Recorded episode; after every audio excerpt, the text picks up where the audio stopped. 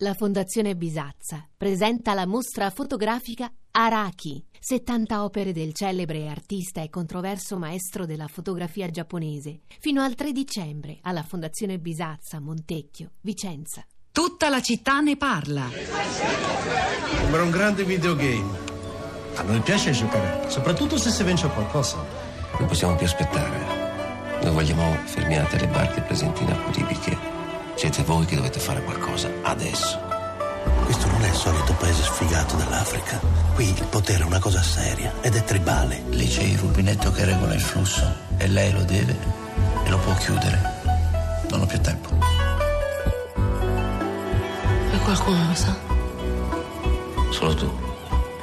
Qua invece è tutto irrimediabilmente beige. Papà, tu hai ucciso qualcuno? Noi siamo il paese che salva le vite umane, ma non possiamo continuare a fare terra tutti. Tu non ce le hai le testimonianze contro Mustafa, vero? No?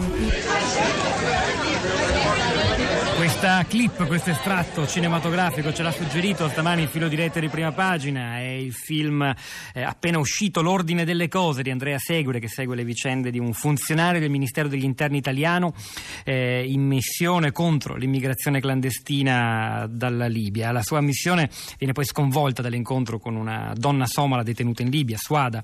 Lo stesso regista Segre ricorda quando tre anni fa ho iniziato a lavorare al film non sapevo che le cose tra Libia e Italia sarebbero andate proprio come le abbiamo raccontate noi in questo film. Siamo eh, dalla sede RAI di Bologna, una puntata molto speciale di Tutta la città ne parla, Pietro del Soldato al microfono. Siamo qui perché stiamo anticipando un evento di, come chiamarla, democrazia partecipata, di programmazione partecipata, anzi ce l'ha meglio spiegata Fausta Martino poco fa, il World Café sulla gestione condivisa delle pratiche dei problemi dell'immigrazione che accadrà nella settimana del buon vivere nell'arco di questa iniziativa eh, oggi pomeriggio a Forlì. È bello vedere che un assessore, un esponente di un'amministrazione comunale durante tutta la puntata ha scritto cose che chissà magari torneranno utili, si trasformeranno addirittura in eh, qualche politica concreta, in qualche iniziativa di, di, di, una, di un'amministrazione, l'utilità imprevista, di tutta la città ne parla. Allora, eh, è il momento del nostro spazio di partecipazione, apriamo la nostra piazza, collegata da Roma Florinda Fiamma. Florinda ci sei? Ciao Pietro, sì ci sono. Al Buon... solito a raccontarci i commenti, le reazioni sui social network connecto dei nostri ascoltatori. A te. Apriamo con una storia, una storia che ci è stata segnalata sulla città di radio3.blog.rai.it, una storia di integrazione dal basso che arriva dall'Abruzzo. C'è Bubacar che fa il giardiniere in un residence, Sulaiman l'aiuto commesso in un negozio, Usman in un'impresa di pulizie, poi ci sono camerieri, lavapiatti e c'è Blessing che canta nel coro del paese, c'è un nigeriano laureato in microbiologia che è stato preso a collaborare con il Parco Nazionale. Questo succede a Pescasseroli sui monti monti dell'Abruzzo, dove 44 stranieri di diverse provenienze e religioni sono stati accolti in un albergo sulla collina, un albergo alla buona in cui c'è una mensa comune senza sprechi e dove un'associazione eh, procura coperte, vestiti e biciclette permettendo loro di lavorare e mantenersi. Questa storia è raccontata sul Corriere della Sera. E invece vi leggo anche una riflessione che ci scrive Nino sulla nostra pagina Facebook, della nostra pagina, quella della città di Radio 3. In questo cambio epocale in cui tutti siamo chiamati a rispondere sinergicamente a un nuovo modello sociale, è necessaria una rigenerazione collettiva. Una delle intenzioni da condividere sta nel decongestionare gli agglomerati metropolitani e destinare le energie potenziali alla ripopolazione dell'entroterra, troppo spesso abbandonato, avrebbe un'ambivalenza virtuosa, quella della rivalutazione dei territori e dell'inclusione tra culture in via di un'evidente mutazione identitaria. E infine una domanda, eh, quella che ci fa assunta volta noi tutti siamo invitati a contribuire al cambiamento nell'accogliere gli immigrati e ciascuno può avere un ruolo importante per migliorare l'ambiente sociale e dare alle persone la libertà di condurre esistenze a cui ha senso dare un valore. È un'utopia? Dal basso può partire il cambiamento? Bologna è davvero la città di Radio 3 stamattina perché la prima ascoltatrice che ascoltiamo ora è collegata con noi è Gabriella che ci parla proprio da qui, da pochi passi da noi immagino. Gabriella, buongiorno. Sì, buongiorno a voi tutti. Allora, eh, lei non è in mezzo al traffico? No, sono tranquillamente a casa. Buon per lei. Eh, senta, ehm, dunque, sarò breve. Lo Iustoli sì. io lo ritengo indispensabile per un diritto ehm, che devono avere che, le persone che sono nate in questo paese e anche per noi come un, eh, garantirci un futuro più sereno. L'altro aspetto è la, mm, diciamo, l'intolleranza verso il migrante, io la vedo più nei piccoli centri, eh, nei piccoli borghi dove esiste maggiore sacche di povertà e eh, si conoscono tutti quanti e sanno che i comuni in alcuni casi fanno assistenza um, a persone che giustamente ne avrebbero diritto, che, ma che i poveri delle stesse zone non accettano, che vengono poi esclusi da determinati aiuti e bisogni e li vedono dare agli ultimi arrivati.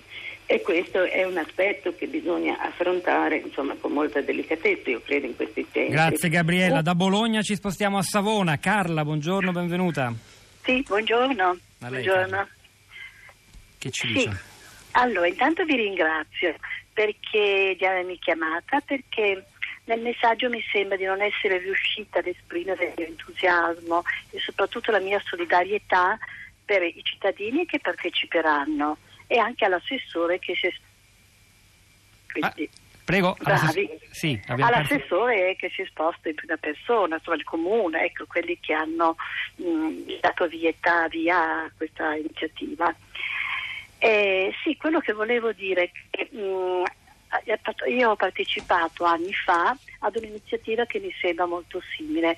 L'assessore al territorio eh, aveva organizzato un, un sabato eh, dedicato proprio, aperto a tutti i cittadini, dedicato a eh, suggerimenti eh, per un progetto realizzabile eh, per il proprio quartiere, insomma, per la propria città.